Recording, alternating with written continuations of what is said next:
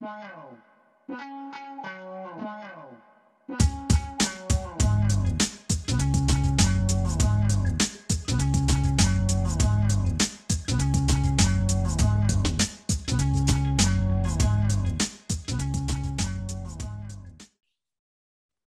Вітаю! Мене звати Віктор, і ви дивитесь черговий випуск подкасту Наступні подкасту, в якому ми спілкуємося з цікавими українцями про їх науковий шлях. І сьогодні в мене гість, е, студент, аспірант е, інституту зоології Шмальгаузена, палеонтолог Павло Отряжий. Привіт, Павло. Привіт. І відразу перше питання: так, ти аспірант в інституті Шмальгаузена, так? Так, саме так. Я наразі рахуюся як аспірант в інституті зоології імені Шмальгаузена, який в Києві, але на часі я знаходжусь далеко від Києва, от тому що я зараз на дослідницькій, як це називається, стипендії в Швейцарії. Угу. Ну, це теж пов'язано з палеонтологією, так? Так, ну це напряму продовження моєї дисертації, тому мені вдалося знайти дуже чудове місце, щоб продовжувати свою роботу в такі важкі часи. Угу. Ну так, для тих, хто слухає, ми записуємося 16 липня. Е, в країні йде війна, і Павло зміг виїхати. Але як ми спілкувалися з Павлом, він казав, що е, це планувалося ще десь у грудні чи у листопаді, так? Ну так, я в грудні там був дедлайн 4 грудня по подачі документів на цей грант. Я подався ще в грудні. Планувалося, що я приїду в Швейцарію, ну, якщо пройду на стипендію у вересні, але е, росіяни трошки змінили наші плани. От тому мені довелось, ну і відкрилась можливість приїхати сюди раніше. Ну так, я думаю, ми ще поговоримо про твоє стажування у Швейцарії. Е, Палеонтологія ось така цікава наука, і якщо чесно, я ще до того, як ми з тобою познайомилися, я дуже мало знав, е, що в Україні є якісь палеонтологічні школи. Тому перше, я б хотів з тобою поговорити, як взагалі в Україні можна стати палеонтологом. Е, але почати можна з бакалаврату чи з магістратури. Ось де ти навчався на бакалавраті. Ну насправді на бакалавріаті я навчався в Дніпровському національному університеті, тоді ще я, можливо, і зараз Дніпропетровському в місті Дніпро, як це неочікувано. Я поступив на біофак і відповідно там навчався, планував йти в якусь індустрію, в щось таке пов'язане з біохімією, бо це і перспективно, і гроші. Але далі щось пішло трошки не так, і наприкінці четвертого курсу я зрозумів, що лабораторна суто лабораторна робота мені не сильно цікаво. Мені життєво, так би мовити, необхідно е, працювати з якимись зразками, які я можу побачити, бо в біохімії ти бачиш скоріш якісь непрямі докази чогось. От тому я згадав, що завжди був хотів бути палеонтологом ще з школи, бо динозаври це дуже весело.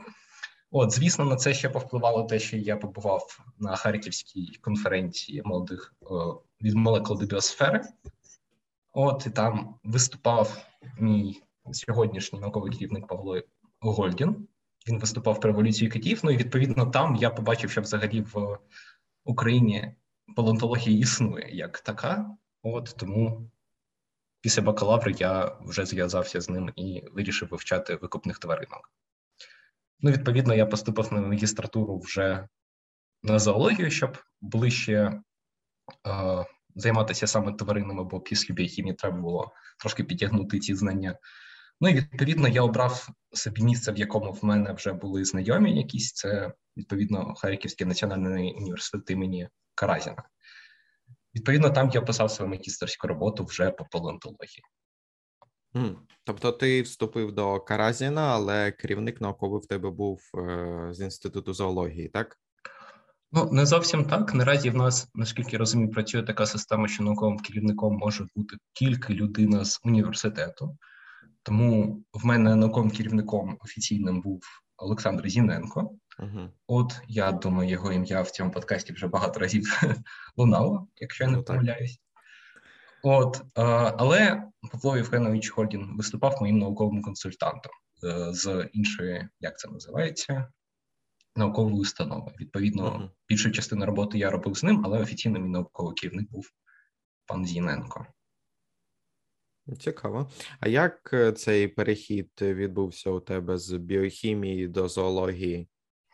Е, це дуже така проста система, система ситуації.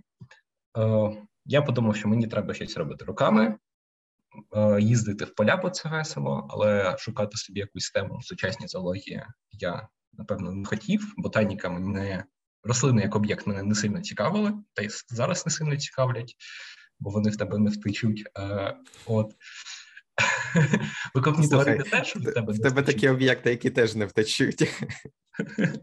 Але вони не втечуть з інших причин, будемо чесні.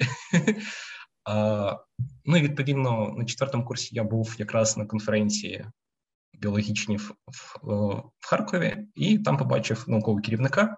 Потім я думав, куди мені поступати на магістратуру, бо в Дніпрі залишатись не сильно хотілося. Хотілося, так би мовити, розширювати свої горизонти. Ну і в якийсь момент я просто згадав, що от є палеонтологія, я завжди хотів займатися палеонтологією, і я написав моєму науковому керівнику, і він погодився писати зі мною магістерську роботу, ну а далі е, дисертація. Ні, ну я, мабуть, питав не про такі офіційні речі, а ось там знання, чи якісь там навики, чи вступні екзамени, чи було складно з цієї сторони? А, Ну, з цієї сторони складно не було, тому що все ж таки наразі в нас, на жаль, працює така система, що коли ти поступаєш на біофак, то ти поступаєш на біофак, а не на магіст... а не на зоологію, не на біохімію. Звісно, в деяких місцях вже потрошки воно знов розділяється. Але коли я поступав на магістратуру в Каразіна, я просто складав загальний іспит з біології, от, mm-hmm. склав його, пройшов і все. Ну, а знання в мене була така ще шкільна база непогана щодо тваринок, щодо там трошки геології, трошки еволюції. От, ну, відповідно, переходу в цьому плані було неважко. Ну, знову ж таки, біологія така наука, де ти можеш трошки підсучити і вже займатися зовсім іншим. Ну так. Ну, те, що ти зараз е, розкажу, розказуєш, це ж стосується палеонтології біологічної, так би мовити, так, тобто еволюція, е, померлі види і таке інше. Я пам'ятаю, ти ще там на наших зустрічах казав, що є палеонтологія геологічна. Ось е, щодо цього, чи в Україні є якісь, ну якщо людина хоче вивчати палеонтологію, але з геологічної точки зору. Ну, з психологічної точки зору людині в Україні простіше буде знайти себе, бо е, ну да, я напевно тут трошки детальніше розповім. Відповідно, в нас є палеонтологія, взагалі це наука про вимерле життя, і, грубо кажучи, я я розділяю палеонтологію на біологічну і геологічну. Біологічна це те, що ставить е, метою дослідження саме життя, тобто там як тварини еволюціонували, де жили, що їли. А палеонтологія геологічна скоріше використовує тварин або рослин як методи для датування, як якісь матеріали для е, вивчення саме геології, там відкладів, районування, шарування, там датування чи чогось подібного. І відповідно з цього боку. Е, палеонтології в Україні більше. Бо я якраз готувався до цього подкасту і трошки переглядав. Е, як це називається, збірник тез за 2021 рік, е, як це називається, спілки палеонтологів, і більшість людей, які там були, вони були з інститутів, геологічних інститутів там Києва, Львова. Звісно, там були з різних університетів, але більшість людей, які прив'язані до університетів, вони теж прив'язані до катедри геології.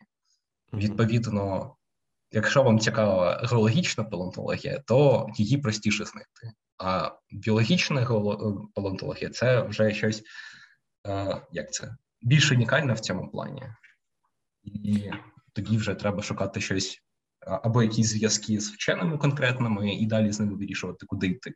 Ну або вивчати біологію на біофаках, і вже йти в палеонтологію потім на, на подальших, так би мовити, ступенях освіти. Слухай, а якщо ми говоримо про палеонтологію, там неважливо, ну, мабуть, важливо біологічно, коли починається палеонтологія? Тобто, е, де проходиться межа часова, що ми вивчаємо ще зоологію, а за цією межею це вже палеонтологія. Наприклад, там якийсь вид, який вимер 100 років тому, це вже палеонтологія, чи ще сучасна зоологія? Ну, я думаю, що палеонтологія приблизно закінчується там, де закінчуються скам'янілості, тобто скам'янілі тварини. Е, тобто, якщо кістка ще не скам'яніла, то вона не палеонтологічна, вона там археологічна, археозоологічна, можливо, просто щось альтернативне. Але коли кістка вже кам'яніла, і це декілька там сотень тисяч років, можливо, там ближче до мільйону, то це вже палеонтологія. Але знову ж таки, тут є цікава штука, е, як археологія і палеонтологія там. Е, Дві науки, які вивчають зовсім різні штуки, але в минулому, і люди часто їх плутають. Ну і головна відмінність в тому, що Якщо ми вивчаємо тварину з точки зору тварини, то ми палеонтологи. Якщо ми вивчаємо тварину з точки зору людини або взагалі культуру людей, то це археологія. І відповідно, якщо ми знайшли кістку з кам'янілої курки, е, і нам цікаво курка, то це палеонтологія. Якщо ми знайшли цю ж але нам цікаві там всякі зазубрини, як люди її там чистили, жували і так далі, то це вже там в яких обрядах використовували, то це вже ближче до археології ну або археозоології. Тобто один той самий об'єкт може бути використаний,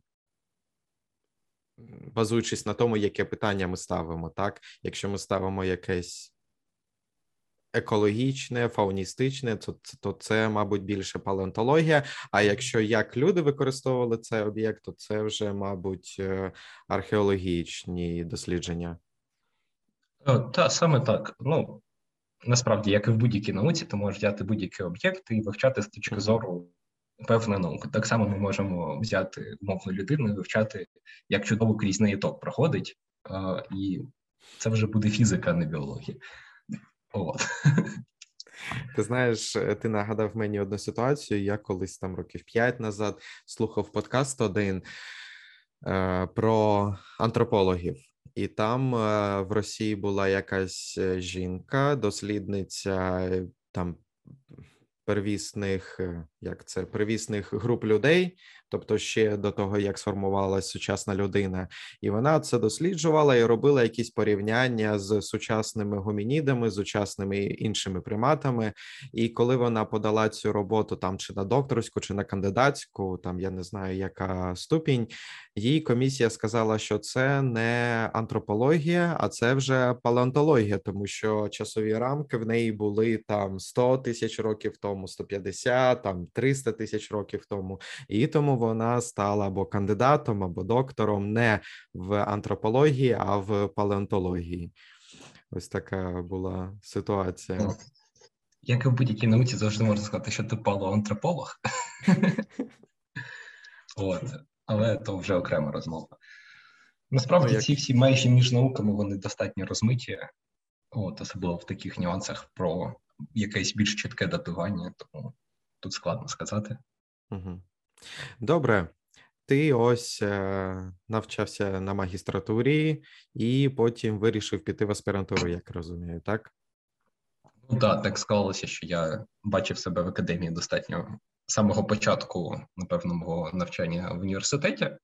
Тому питання аспірантури для мене не стояло. Ну і відповідно я одразу обрав той інститут, який в якому працював і працює мій науковий керівник. Відповідно, це інститут зоології Шмальгаузен. Угу. Ну і знову ж таки, поступати туди не те, що було складно, там вступні іспити, де ти маєш здати е, мову, зоологію, ще можливо щось, ну і не писати відповідно, як завжди, свою, як це називається, дослідницьку пропозицію, що і чому ти хочеш робити, і як, і коли, і для чого. Ну, відповідно, написавши це, пройшовши іспити, я поступив на аспірантуру, і от я вже я не знаю скільки, півтора роки як аспірант. Угу. Добре. Яка тема в тебе твоєї роботи? Чим ти займаєшся?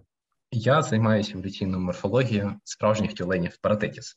От е, купа складних слів, напевно, або мало знайомих. Ну, е, розберемося з основним, тобто з справжніми тюленями. Uh-huh. Справжні тюлені, от е, в нас є тюлені, загалом всі ластомогі, і вони розділяються на такі три три великі умовні групи, як моржі, там один представник. Вухаті тюлені це усілякі морські леви, морські котики, ну загалом так. І справжні тюлені. Грубо кажучи, усі інші, от про їх морфологічні відмінності, можливо, ми поговоримо якимось іншим часом, або зараз, якщо це цікаво. От, Хоча краще, напевно, це з картинками розмовляти. Тому, напевно, Ну, давай зараз про справжніх тюле... тюле... да. тюленів. Тюленів. Добре, Тю... дякую. Чи можна казати ще тюленів, але я не впевнений. Да, напевно, можна. Угу. От, ну відповідно, в них немає зовнішніх вух, е, вони плавають тим, що використовують свої задні ласти як е, для того, щоб як це називається, плавати. А, ну, Наприклад, ті ж да, для локомоції. А вухаті тюлені вони використовують передні лапи для локомоції, здебільшого. Угу. От, ну а серед справжніх тюленів, відповідно, можна можливо знаєте, тюлень монах середземноморський, який в нас колись був у фауні. Зараз поки що, сподіваюсь, немає. І там усілякі нерпи, дівчасті, там нерпи, тюлені, майже всі е, велика кількість, як це, антарктичних видів, це теж справжні тюлені, там тюлені веддала, тюлені крамоїд, морський леопард та інші там. Тож, їх достатньо багатько.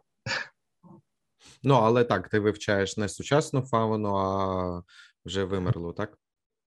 Так, я вивчаю тих, хто мешкав тут 5-15 е, мільйонів років тому на території сучасної півдня сучасної України, от Молдови, там околиць.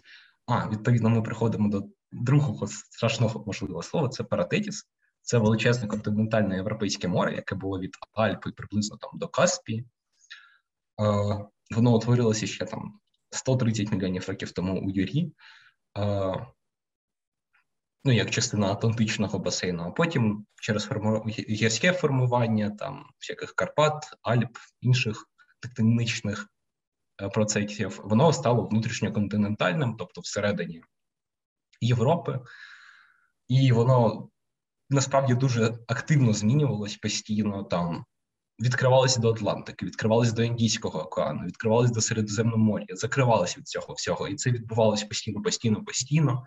Воно там було то одним морем, то декількома морями, там як центральний і східний паратетіс. Ну, коротше, всі ці пертурбації, всі ці зміни, вони дуже активно дозволяли місцевій фауні еволюціонувати як ізольовано, так і потім виходити в світ.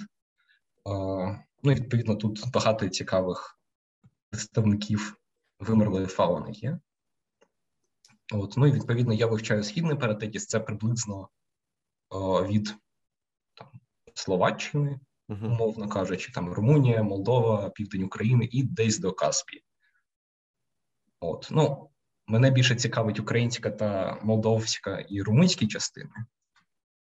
От тому я я здебільшого на них сфокусований. А коли воно зникло? це море? Ой, зникло воно десь, я можу помилятись, десь 5 мільйонів років тому, можливо, трошки пізніше, ну орієнтовно. Угу. Ну, тобто, і ці тюлені, яких ти вивчаєш, тобто, це було вже так останні фази паратетісу, так?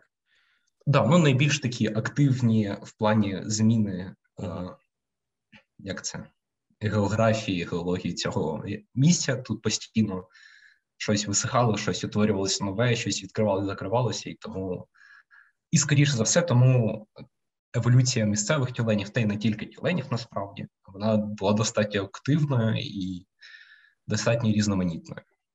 А щодо тюленів, коли взагалі ця група виникла? Тобто, як е, справжні тюлені? Ця група виникла десь на межі олігоцену і міоцену. Це коли? Гарне питання.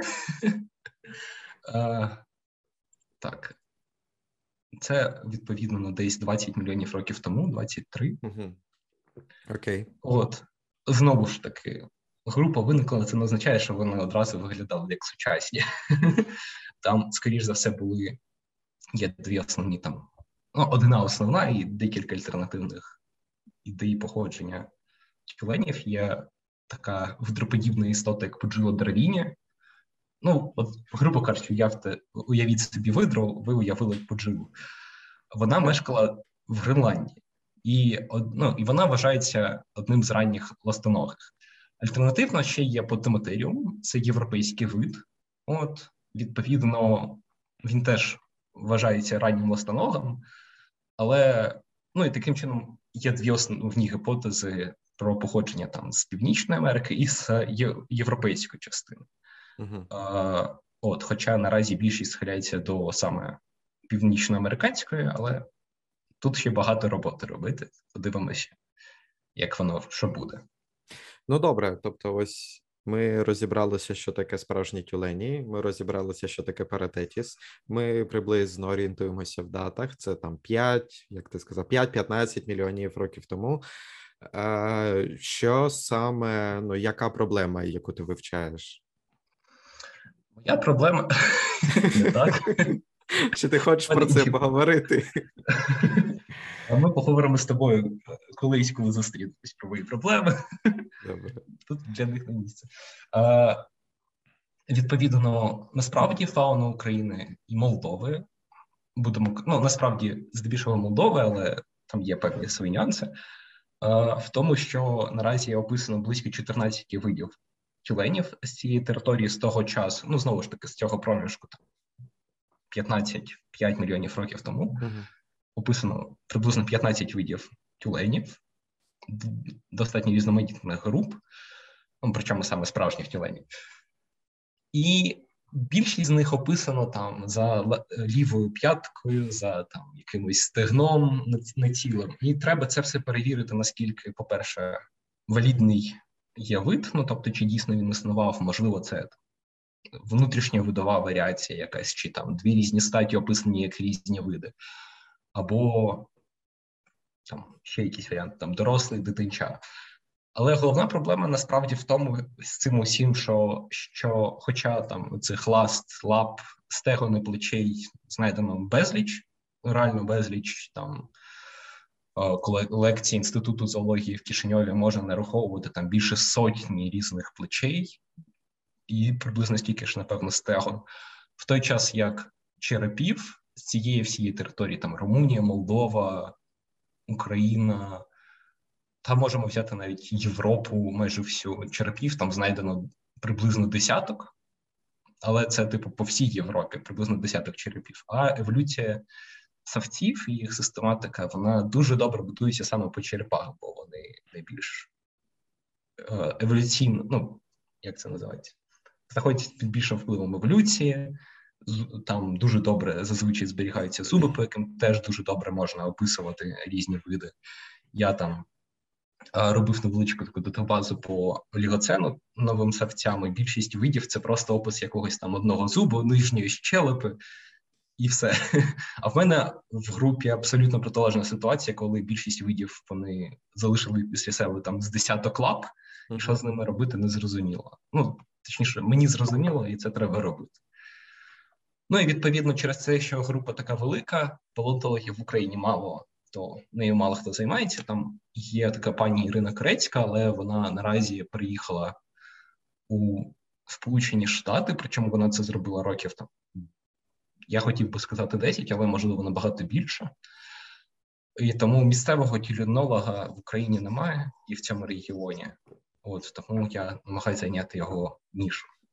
Хоча європейські тюленологи є там, є з як країна називається, з Бельгії є uh-huh. хлопець, який займається тюленями, але начебто більше і, ну, можливо, деякі є, але їх не так багато. І okay. український регіон він не, не охоплений, і відповідно його має хтось досліджувати. Тобто, твоя задача, або те, що ти хочеш зробити, це так би мовити, ревізія цієї фауни справжніх тюленів з того проміжку часу, так? Е, Так, ну це такий план мінімум. Угу. Буде добре ще подивитися на їх усілякі, як це називається, як вони розповсюджувалися по Європі за той час, там як вони мігрували, як вони розповсюджувались там, чи вони були спочатку в Паратетісі е, східному, тобто Молдова, Україна, Румунія, а потім мігрували в центральний Паратетіс, це там Австрія, трошки Німеччина, Словаччина, ну коротше. От чи навпаки, чи було це там, як це взагалі все відбувалося? Ну і відповідно з цього питання я зараз знаходжусь в Швейцарії, щоб подивитися на місцеву фауну, на ну на європейські колекції, щоб подивитися і подивитися, як воно тут ще відбувалося. Угу. Ну так, у мене було питання, який матеріал, з яким ти працюєш? Тобто, чи ти сам його знаходиш там в експедиціях, чи ти зараз. Ну, е, дивлячись на те, що Паратетіс, як ти казав, був на території е, південної частини України, так то зараз це, мабуть, складно туди поїхати в експедицію, але до початку Великої війни, як взагалі, звідки ти брав матеріал? Ну, більшість матеріалу, я, з яким я працюю, це музейні колекції, бо в країнах, так би мовити, пострадянського простору, тобто Україна, Молдова, е, вчених таких от е, фундаментальних наук небагато. Відповідно, купа матеріалів 20-го сторіччя є неописаними, то їх треба описати. Я здебільшого з ними працюю. Але, звісно, і якісь збори експедиційні були. На жаль, фінансування на те, щоб стати на якусь точку і копати там роками в нас в країні немає, тому ми просто їздили а, такими гуляючими експедиціями по Дніпру і збирали, ну, приходили на якийсь локалітет, там день-два працювали, їхали на інше місце. От, ну і що зібрали, те, те наше. От е, ще є проблема в тому, що частина Е, відкладені, які нас цікавлять, вони знаходяться під Дніпром, під водосховищами. Друга частина відомих локалітетів вони були знайдені десь у 20 сторіччі, відповідно якоїсь gps прив'язки там немає, тобто координатів, і там був якийсь лівий 100, п'ятий 100, цей 100, як це називається, стоп електро, лінії електропередач біля якогось селища, і ти такий і там ще 300 кроків там на захід. І і це там вже взагалі дальні умови, але знову ж таки того стовпа вже може не бути. Селище перейменовано взагалі не існує. Е, Людина, яка це все записувала, могла помилитися десь, тобто не п'ятий, а шостий стовп. Е, Місце, яке досліджували, могло там зарости, там могли побудувати щось, там могли там дорогу прокласти. Там його могли просто ну, воно могло просто само по собі зруйнуватися, там річкою підмитися чи ще щось. І тому більшість локалітетів, які відомі, туди треба їздити, їх шукати, і навіть якщо ти їх знайдеш, не факт, що там щось буде. Е, тому зараз ми займалися пошуком нових якихось локалітетів, якихось місць, де можна знайти кіленів. І дуже багаті були пляжі біля Васильівки, яка наразі знаходиться під окупацією. От, ну і знову ж таки, про що це нам каже? Що навіть якщо там в ідеальному світі завтра вся ця війна закінчиться, Росія віддасть нам всі території, то по тих пляжах я я б боявся, що ходити ще роки два точно. А краще навіть через два роки взяти з собою саперів, і хай вони там спочатку підуть. Так. Ну, тобто, ну. підсумовуючи, ти працюєш з колекціями зараз, так? Так, ну здебільшого. В мене є декілька матеріалів, які я зміг зібрати за магістратуру і перший рік аспірантури, от, але більшість матеріалів це саме музейні колекції. так. Угу. Ось в мене було таке питання, коли ти сказав, що ти зараз у Швейцарії і плануєш там в європейських колекціях працювати. Чи буває така ситуація, що на папері один і той самий вид. Наприклад, він є в колекції у Києві чи там в Молдові десь, і він є там у умовній Швейцарії, але по факту це різні види. Тобто, чи буває так, що е, як це? Відріз... ну, відрізняються ці кістки і таке інше. Якщо таке трапляється з сучасними організмами, причому цілими якимось комахам. Там нещодавно якийсь вид описали, здається, по музейним колекціям сучасної фауни. То е, з тваринами, від, від яких залишилось там три п'яв, три якихось кістки, чи навіть повний скелет в ідеальному, е, в ідеальному варіанті. Ну, навіть в такій ситуації це, звісно, можна е, може бути. Ну, головна причина, чому? Тому що там 100 років хтось тому описав оцей екземпляр там у Відні і оцей екземпляр в Києві як один вид, там якась фока, якась, ну тобто тюлень якийсь. А потім е, цими матеріалами ніхто не займався, їх не порівнював. Ну там 100 років тому тюлень і тюлень, що, яка різниця? А, а зараз вже матеріал. Нарешті до нього дійшли якісь руки, хтось його почав дивитися, і він такий бачить: ага, а оцей вид, який тут у відні 100 років тому описали, як там фока якась, в умовній Бельгії описали там 50 років тому як інший вид. Uh-huh. От. І оці кістки з Відня, вони відносяться до того виду, а оці кістки з Києва вони до першого виду. Uh-huh. І це абсолютно нормальна ситуація. Тут взагалі музейні колекції вони величезні, і з ними треба працювати. От я декілька тижнів тому був в колекції е, Базельського музею природної історії, і мені знадобилось там 2-3 години просто щоб переглянути там штук 5-6 рядів ну, таких шаф. Причому це було там дістав, подивився, закрив. І і це просто ну, декілька годин. І я не можу сказати, що це було ефективно для впізнавання видів якихось нових. Тобто, треба брати матеріал, діставати його, аналізувати, там, вимірювати. І е, таких матеріалів купа, і тому людина годин просто не вистачає, щоб це переглянути. От. Ну і знову ж таки, наші методи вони вдосконалюються, е, і тому, там, якщо якась ревізія відбувалася там 30 років тому, то її треба проводити там сьогодні, зараз наново, тому що методи якісь змінилися, датування змінились. Там декілька видів, що встигло писати з групи. Ну і коротше, це постійно відбувається. Я вже не кажу про те, що інколи якісь матеріали вони губляться, а інколи деякі матеріали знаходяться. Причому знаходяться там матеріали якоїсь експедиції сторічної давності, які ніхто ніколи в очі не бачив. Їх як зібрали, запакували, так і поклали в якомусь гаражі, і потім через 100 років їх знайшли. От. Тебе так у Харкові не залишилися якісь е- збори? Е, на щастя, я е- моїх зборів в Харкові не було. Я їх одразу перевіз в Київ. От, ну як одразу, десь через пару місяців після зборів, але всі всі, колекції тюленячі викопні вони знаходяться в Києві. Ну, всі мої, грубо кажучи. Але в Харкові наразі я не е, викопних тюленів там є в одному музеї Family музей якийсь е, від місцевого олігарха. От, ну то зареєстрований офіційно музей. Там один скелет тюленів, більше в Харкові тюленів викопних немає. Всі інші вони там в Києві, в Запоріжжі, в Одесі. От, можливо, ще ще є у Львові. Я туди так і не, не дібрався. Угу. Тобто в Харківському музеї природничому немає, так? Е, решток Ну, ну, викопних я не знаю звідти угу. так. Okay. Можливо, десь там вони заховані в зборах стрічної давності, які ніхто ніколи не бачив. Тобто ми ще чекаємо на якісь новини, так? так. Звідти.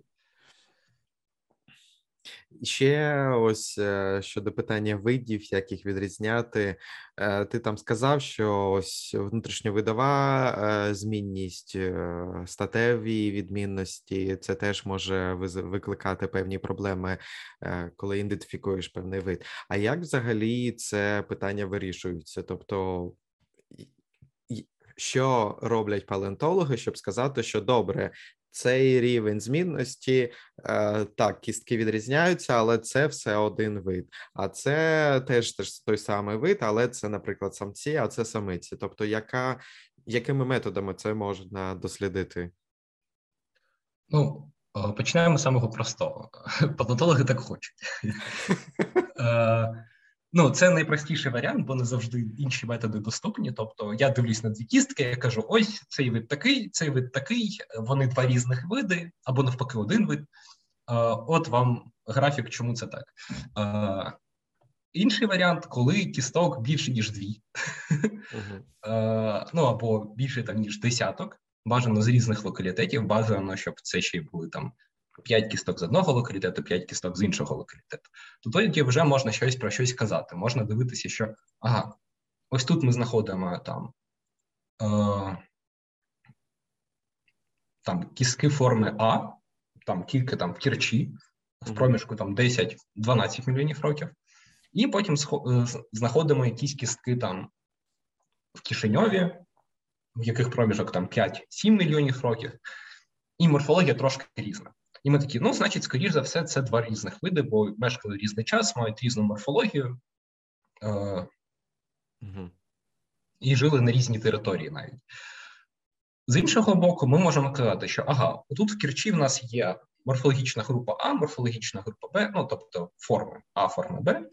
Вони мешкають в один час на одній території, е, відмінності там не сильно глобальні, і відповідно, можливо, це один і той самий вид, просто там самиці сам, е, та самці, або дитинчата дорослі, да, або просто просто, просто мінливість, просто тому що.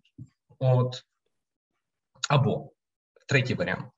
Ми знаходимо о, так само в одному локалітеті скелет А і скелет Б, причому цілий. Там в нас є, о, ну, добре, не ціле, там є і лапи, і череп. Угу і в тому, і в тому скелеті. І тоді вже ми по черепу, по якійсь більш характерній штуці, можемо подивитися, що ага, в нас лапи однакові, грубо кажучи, ну там з невеличкими відмінностями, але черепи там суттєво різні, мають там в першого зразка там два різця на нижній щелепи, в другого там три різця на нижній щелепи, а кількість різців на нижній щелепи це є дуже діагностична ознака не на рівні виду, а на рівні групи якоїсь там родини. Тоді ми можемо сказати, ага, в нас там однакові стегна, але через черепи ми будемо розділяти ці два види, наприклад. uh От. Тобто, все дуже сильно в палеонтології залежить від того, по-перше, що ти обереш, як нульову гіпотезу, а по-друге, які матеріали ти взагалі знайдеш. Ну, так. Цікаво. І тому, знову ж таки, як ти казав про чи можна писати щось з якихось колекцій, то звісно можна, особливо якщо ти знайшов якийсь новий матеріал, який може змінити розуміння взагалі всього. От. Я, В мене ще є питання щодо видів. Е, не покидає мене ця тема. Як взагалі в палеонтології закривається вид? Тобто там певний час вважалося, що ось ці кістки належать до цього виду, а потім е, стається так, якісь там відкриття, якісь нові дослідження. Е, ми розуміємо, що ці кістки це не окремий вид, а це там самці, самиці, молоді, старі. Ну те, що ти зараз так казав, як це відбувається закриття виду? Ну, ти пишеш публікацію, де кажеш, що цей вид насправді невалідний, Насправді це там два види, або нуль видів, або один вид, неважливо. А, Якщо тобі люди вірять, науковці, то це так і відбувається. Якщо в них є якісь певні питання, вони там можуть писати якусь критику, можуть писати якісь статті, як і в будь-якій біологічній науці. От Просто якщо сучасна систематика вона ґрунтується на генетиці, дуже сильно, що не завжди виправдано, але здебільшого начебто працює то в палеонтології генетики немає, тому приходиться шукати якісь альтернативи. Шукати, е, використовувати методи деогенетичної епохи. Угу. Ну так, ми з тобою це питання обговорювали. Я думаю, буде цікаво ще раз е, сказати про це, проговорити. Каже, що в палеонтології немає генетичного матеріалу. А який час е, історичний взагалі зберігається генетичний матеріал? Тобто, е, ось там, наприклад, 10 тисяч років тому ще за якихось обставин можна дістати е, ДНК, а пізніше вже ні. Тобто, який часовий проміжок для цього? А, Все дуже сильно залежить від умов. Ну тобто, якщо ти просто покладеш там розільєш ДНК на якийсь там гарячий камінчик, то воно зникне там за день, за два. Угу. Якщо ти будеш зберігати його в холодильнику, то звісно буде довше. Наскільки мені відомо, я можу трошки помилятись, я не впевнений, то найдавнішу ДНК ДНК, яке знаходили в мамонтах, знову ж таки, в мамонтах це вічна мерзлота, це дуже ідеальні умови консервації, угу. то там найдавніший ДНК, яку я виділили, я не впевнений, мені здається, було мільйон років. Але це прям найдавніша, найдавніша. Ого. Ну а в рамках а, геологічної історії мільйон років це зовсім вчора. Угу. От. Але це знову ж таки найдивніше, і це збереженість тих нуклеотидів, е, тих ланцюгів ДНК, вона ну, далека від того, що ти можеш виділити з сучасного виду. Угу. Так, на жаль, на жаль, ДНК не зберігається так довго, як би ми хотіли. Ну, Там є ще альтернативи по всіляким білкам типу кологену, але знову ж таки він теж має ідеально зберігтись. От, ну там є свої нюанси. Слухай, а ось е, ця тема, що була в цьому в парку юрського періоду, я не читав про це і якось не думав. Взагалі, чи є така можливість, що якщо комаха там е, буде пити кров, і ця комаха потрапить в цей бурштин, так чи що там було в цьому парку, чи в таких умовах зберігається ДНК, чи ні? Мені наскільки мені відомо, ні. Ну знову ж таки, динозаври, якщо ми не беремо птахів вимерли 65 мільйонів років тому. Найдавніша ДНК, яку ми знайшли в ідеальних умовах, там нічна мерзлота, мільйон років. Угу.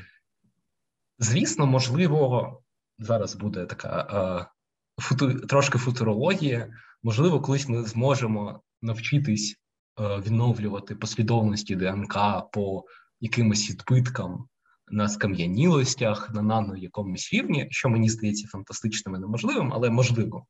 Е, ми колись можемо це робити, то тоді в нас буде послідовність е, якихось умовних динозаврів. Але знову ж таки, послідовності для того, щоб відновити вид, недостатньо. Треба знати, як вона працює, які там гени що роблять, як вони працюють. От. Ну, я думаю, про це ти можеш розповісти трошки більше, ніж я. Я не генетик, але щось там розумію, мабуть. Ну, там всілякі сплячі послідовності, дуплікації. Ну, коротше, цього ну, всього простої послідовності буде недостатньо.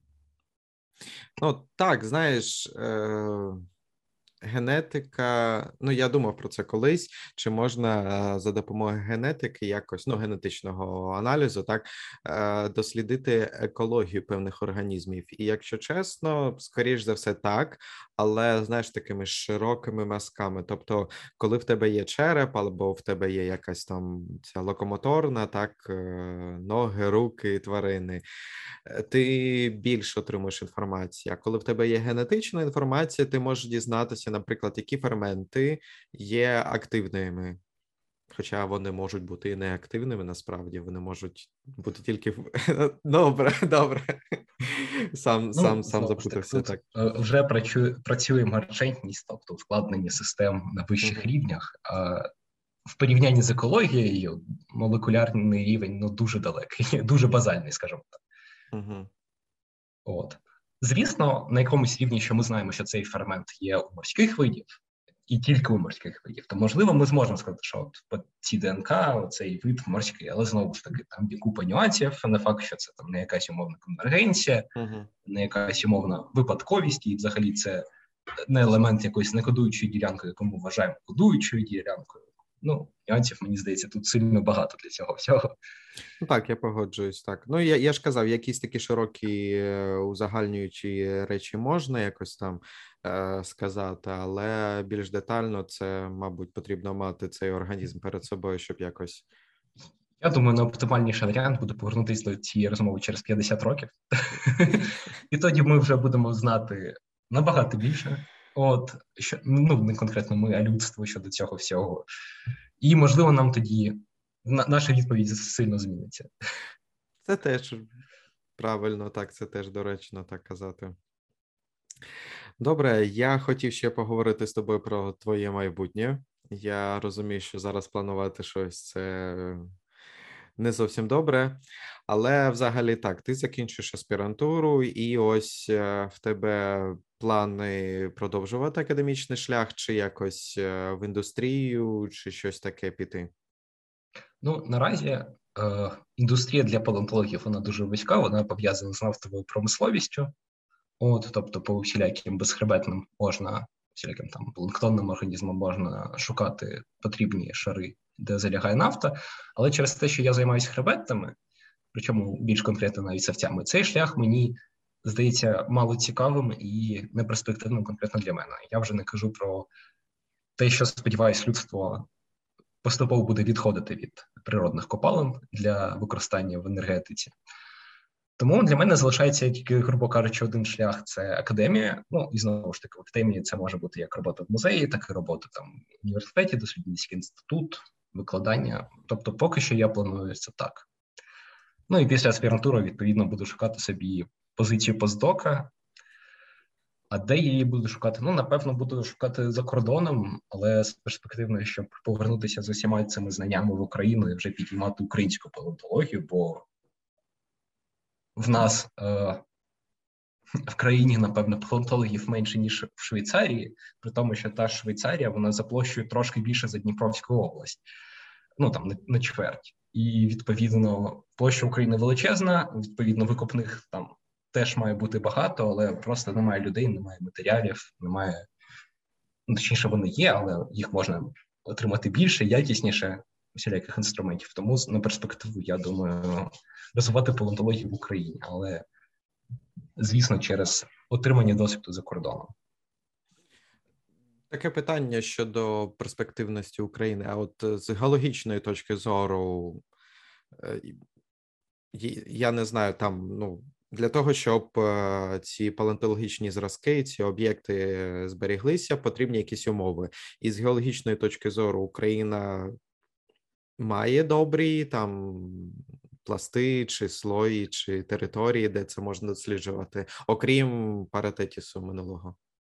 Дивлячись для чого, для яких груп. Ну тобто, тих самих динозаврів ми, скоріше за все, там можемо тільки в Криму знайти. У нас було пару знахідок в Криму динозаврів. Але з тих часів морських ящерів в нас ще, наприклад, на Харківщині знаходили.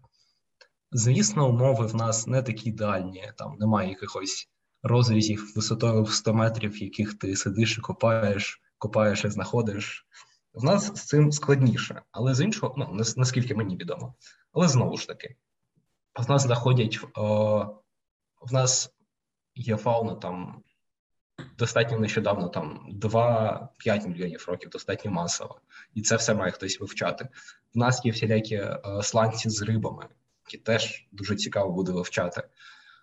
В нас е, є навіть венська фауна, тобто це фауна, якій там 500 мільйонів років. Ого. От і по ній зараз пишуть невеличку кількість робот, але я думаю, самої роботи там ще копати і копати, так то кажуть. Е, тому я думаю, перспективи із геологічної, з палеонтологічної точки зору в Україні є, бо Україна знову ж таки вона величезна. Відповідно, там, якщо в нас уявимо 90% поверхні буде там не сильно, там 95% не сильно привабливими з точки зору палеонтології, то ці залишки 5 там, відсотків насправді менше, але там, це все одно величезні території. Тож Ну і знову ж таки, в нас дуже різноманітна країна від там Харківська геологія, геологія там Закарпаття, ну, вона теж абсолютно різна, і там абсолютно різні види можна знаходити. Тож перспектив багато, треба тільки фінансування і люди. Ну так, я згадав, що навіть на Харківщині, там же ж на сході області ці е, мілові гори, і там е, дуже багато цих е, залишки белемнітів, так? Белемніти, так? Це внутрішня раковина. Для тих, хто не знає, белемніти це такі молюски, щось схоже на кальмара, так, але скільки років тому це було? Ну, о, Дворічанський парк, де оці кридяні гори, якщо я не помиляюсь, на 83 мільйони років тому. Угу. От, тобто, ну, белемніти так, це такі кальмари стародавні, грубо кажучи. Ну і я про те, що так, що це навіть виходить на назовні ці всі залишки. Тобто, мабуть, там є якась певна перспектива досліджень. е, таке ще питання виникло. Ось ти казав підіймати палеонтологію в Україні. А ось уяви собі ситуацію, що тобі кажуть, ти можеш відкрити лабораторію або там якусь кафедру, або ну невеличку групу. Що взагалі потрібно для того, щоб е, почати е, досліджувати якісь палеонтологічні об'єкти з нуля? Тобто, що, що потрібно палеонтологу? Набор, набір мінімум це лопата. Все. Ну, це мінімальний набор, набір. От потім можна додати трошки там хімічних речовин для хімічної препарації, для там розуміння, чи порода там каль... багато кальцієм чи ні. А, Потім інші матеріали там для експедицій, як там зонтики, сита, машина. А, Бо сидіти влітку на 30 градусній спеції, воно не дуже добре без парасолі. От. А Потім ще мікроскопи потрібні, бо велика частка палеонтології вона відбувається на такому грубо кажучи, мікроскопічному рівні до розмірів там до сантиметру, бо там це і масово можна насіяти, і більше видів. Ну тобто, уявимо, що в нас є камінчик такого розміру, це одна кістка, або такий самий, отака сама там ковбочка, яка набита з там всілякими хребцями амфібій, і там вже можна декілька видів, uh-huh. родів, родин, можливо, класів тварин знайти в тій самій ковбочці такого ж розміру. От, е, звісно, е, ще треба препараційне, тобто місце, де скам'янілки будуть відчищатися від землі. Там було б ідеально усілякі аероручки, я не впевнений, як вони називаються, такі маленькі е, пневматичні молоточки, там які розміром з ручку, які працюють від компресора, які роблять багато таких маленьких точкових ударів, і таким чином можна зчищати породу з кісток, їх не пошкоджуючи знову ж таки, там, де препараційне, там має бути умовний там клей, ще щось, сховище, де все, що ти відкопав, можна зберігати. Е, Напевно, ще якась експозиція, щоб ну, не просто воно зберігалося, ще й людей повчати чомусь. Е, Ну і звісно, якісь сучасні методи зараз. Е, Активно розвивається використання в палеонтології 3D-сканерів, тобто сканерів, які дозволяють переводити фізичні об'єкти в 3D-простір, uh-huh. і далі вже з ними простіше працювати, е, бо простіше там і статистику робити різну, виміри, проміри, ділитися з колегами, бо коли в тебе там, а з деякими зразками простіше. Працювати на комп'ютері ніж вживу, бо коли в тебе там умовний кит довжиною там в 5-7 метрів, то просто так його там руцями складно міряти це важко, особливо якщо він там в експозиції знаходиться.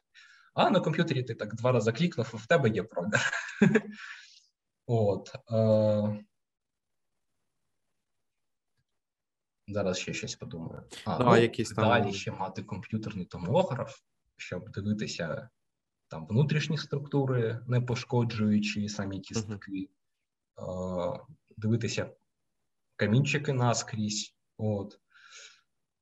Ще, напевно, якась гістологічна майстерня, щоб там цей, щоб робити шліфи кісток, щоб дивитися на внутрішню будову е, зразків. Знову ж таки, цей метод не підходить для якихось унікальних зразків, для унікальних черепів. І це те, що я так просто придумав. Скоріше за все, там ще є декілька методів, які uh-huh. я припускаю якісь, можливо, локальні місця для просіювання, ну там кран з водою, грубо кажучи, матеріалу. Ну, тобто... Коротше, багато чого треба. Угу. Ну і звісно, на це все треба люди кваліфіковані. А, ну і звісно, якісь потужні комп'ютери, бо зараз, що б ти не робив в науці без потужного комп'ютера, це буде дуже сумно і довго. Ну так, особливо, якщо ти там робиш ці 3D-сканування, е- скани, то це, мабуть, займає місце на жорстких дисках. Ну, в нас за рік не сильно інтенсивної роботи. Назбиралося вже півтора е, терабайти даних, ну, моделей е- кісток різних. Ти маєш на увазі в Україні, так? Ну так, наша робоча група вона не тільки в Україні працювала, вона там виїжджала в Данію, в Мексику, в Румунію, Молдову. От. Я ще планував 3 березня поїхати в Польщу, декілька важливих зразків відсканувати, але не вийшло. От. На жаль. 3 березня вже було не до того. А так, щодо цього сканування, е, ну, ти казав, що можна ділитися цими сканами, а описувати вид, е, використовуючи скани, це нормальна практика в палеонтології? Я не можу сказати, що це нормальна практика, хоча б тому, що ці методи почали не сильно часто, не, не так давно використовувати, mm. бо ці скани, вони сканери вони стали доступними не так давно, mm-hmm. е, там менше десяти, напевно, років. От. Але ну я думаю, так, але знову ж таки, тут ще є морально-етична етика щодо того, що от ти завантажив чийсь е, скелет, і ти без його відома щось там по ньому написав. Ну, це теж таке етичне складне питання. Ні, ну слухай, так, ну якщо ти. Але але якщо ви роботаєте в якщо ми з тобою пишемо uh-huh. статтю, я знайшов якийсь череп, я його відсканував, надіслав тобі файл, то я думаю, жодних проблем в нас написати щось разом по цьому скану не буде. Uh-huh. Якихось проблем не виникне. Але знову ж таки, в нас є оригінал, от, але потім той оригінал ми можемо кудись віддати. Або я, ми можемо ми можемо з тобою поїхати в якийсь музей, домовитись з куратором, що ми відскануємо цей там череп, опишемо, то я думаю, проблем не буде. Ні, ну слухай, щодо етики морально-етичних питань, це як взагалі з усіма відкритими даними. Якщо ти публікуєш щось, в тебе якийсь датасет, і ти це десь там розміщуєш у вільному доступі. Навіть з цим не етично використовувати цей датасет, не повідомляючи автора або групу авторів. Тому це, мабуть, ну схоже з вже існуючими практиками. Я більше про те, що там усі ці паратипи чи голотипи, як там це в науці називається. Ну, якщо ми щось відсканували, то воно ж ще зберігається. Mm-hmm. Ми ж його не в сміття викидаємо. Але ситуація, коли ми щось відсканували, а потім туди прилетіла російська ракета, поки що, на щастя, не відбулося. От, звісно, там є сумна історія, що там одну археологічну пам'ятку збиралися весною цього року сканувати, але зараз вона знаходиться під окупацією. uh От тому, якби вони встигли, то з точки зору цієї пам'ятки е, її окупація не була б такою страшною. Але зараз е, насправді оці сканування це багато вчених бачать в цьому один єдиний варіант збереження будь-яких зразків. Там, якщо uh-huh. пам'ятаєш пожежу здається, у 2020-му в о, Бразилії, там де музей горів, щось чув таке, так от то там купа зразків вже зникло. Просто ну в кращому випадку від них фотографія залишилася. Uh-huh. А для деяких о, зразків, ну коли ти працюєш з трьохвимірним об'єктом по фотографіях, це дуже складно насправді. Ну так. А коли в тебе є трьохвимірна модель, то грубо кажучи, ти нічого не втратив ну, грубо кажучи, звісно, можна сказати, що там ми втратили внутрішню структуру, там матеріал, з якого цей матеріал зробили, там генетичний матеріал, якщо це опудило було. Але, хоча там зовнішній вигляд, хоч щось у нас зберіглося. Там той же голотип е- спинозавра з Берліна, який був знищений, від нього там залишилось пару малюнків і там пара фотографій. Якби це було в наш час, його встигли сканувати, то в нас була б трьохвимірна модель, яку там вже можна детально роздивлятися з усіх боків. uh От тому 3D-сканування як метод консервації зараз активно використовується, і, скоріш за все, в Україні він ставатиме все популярніше. uh Ну, це добре, ну, це, мабуть. Ну, просто в Україні це, так би мовити, на часі на часі. Ну так, і згодом Україна стане таким хабом Е, дата-центром усіх 3D-сканів буде запрошувати. Я сподіваюся. Отак. Ну, а, ну, а чого ні? Ну, В Україні ну, досить непогана, а it сфера все, що пов'язане з даними. Тому. Ну, давай так. Щоб щось відсканувати, треба на це гроші.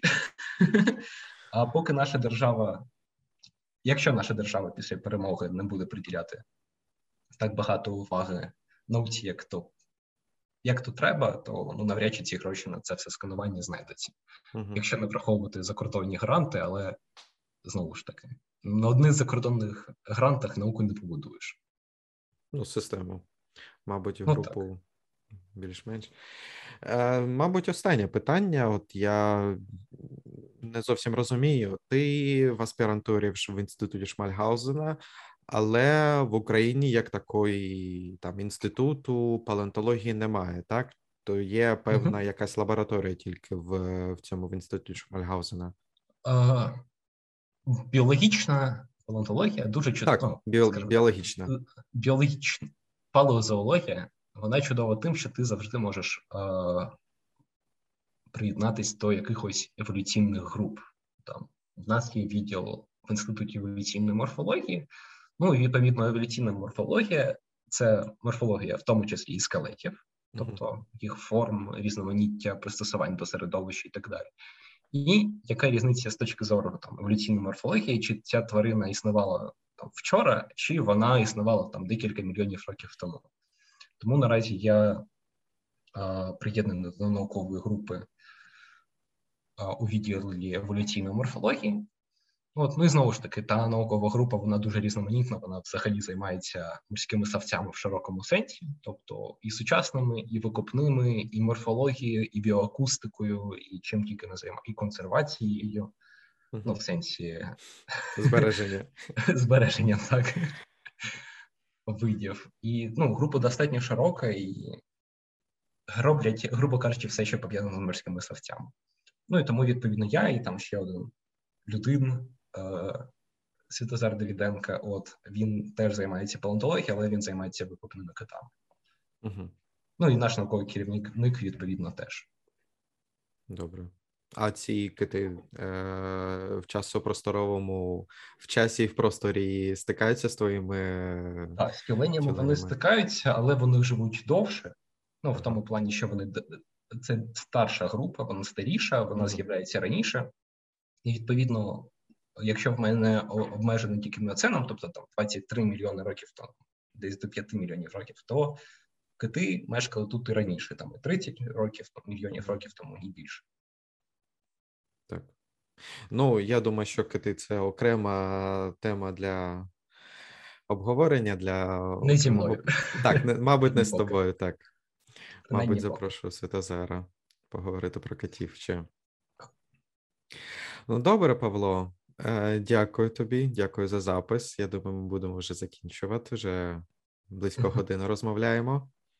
А, ну да, ще така ремарка. Якщо вам цікава палеонтологія, то в нас зараз палеонтологія починає розвиватися, і в нас є потужні є палеонтологія у Львові, і є дуже потужна школа, ну не школа, а група палеонтологів в Національному природничому музеї в місті Київ. Uh-huh. От вони там і публікують книжки науково-популярні, науку рухають. Тому можете ще там шукати, якщо вам цікаво. Ну так, мабуть, наостанок, якщо якась там людина, школяр або просто пересічна людина, громадянин, який хоче щось там дізнатися про палеонтологію, куди йому можна звертатися?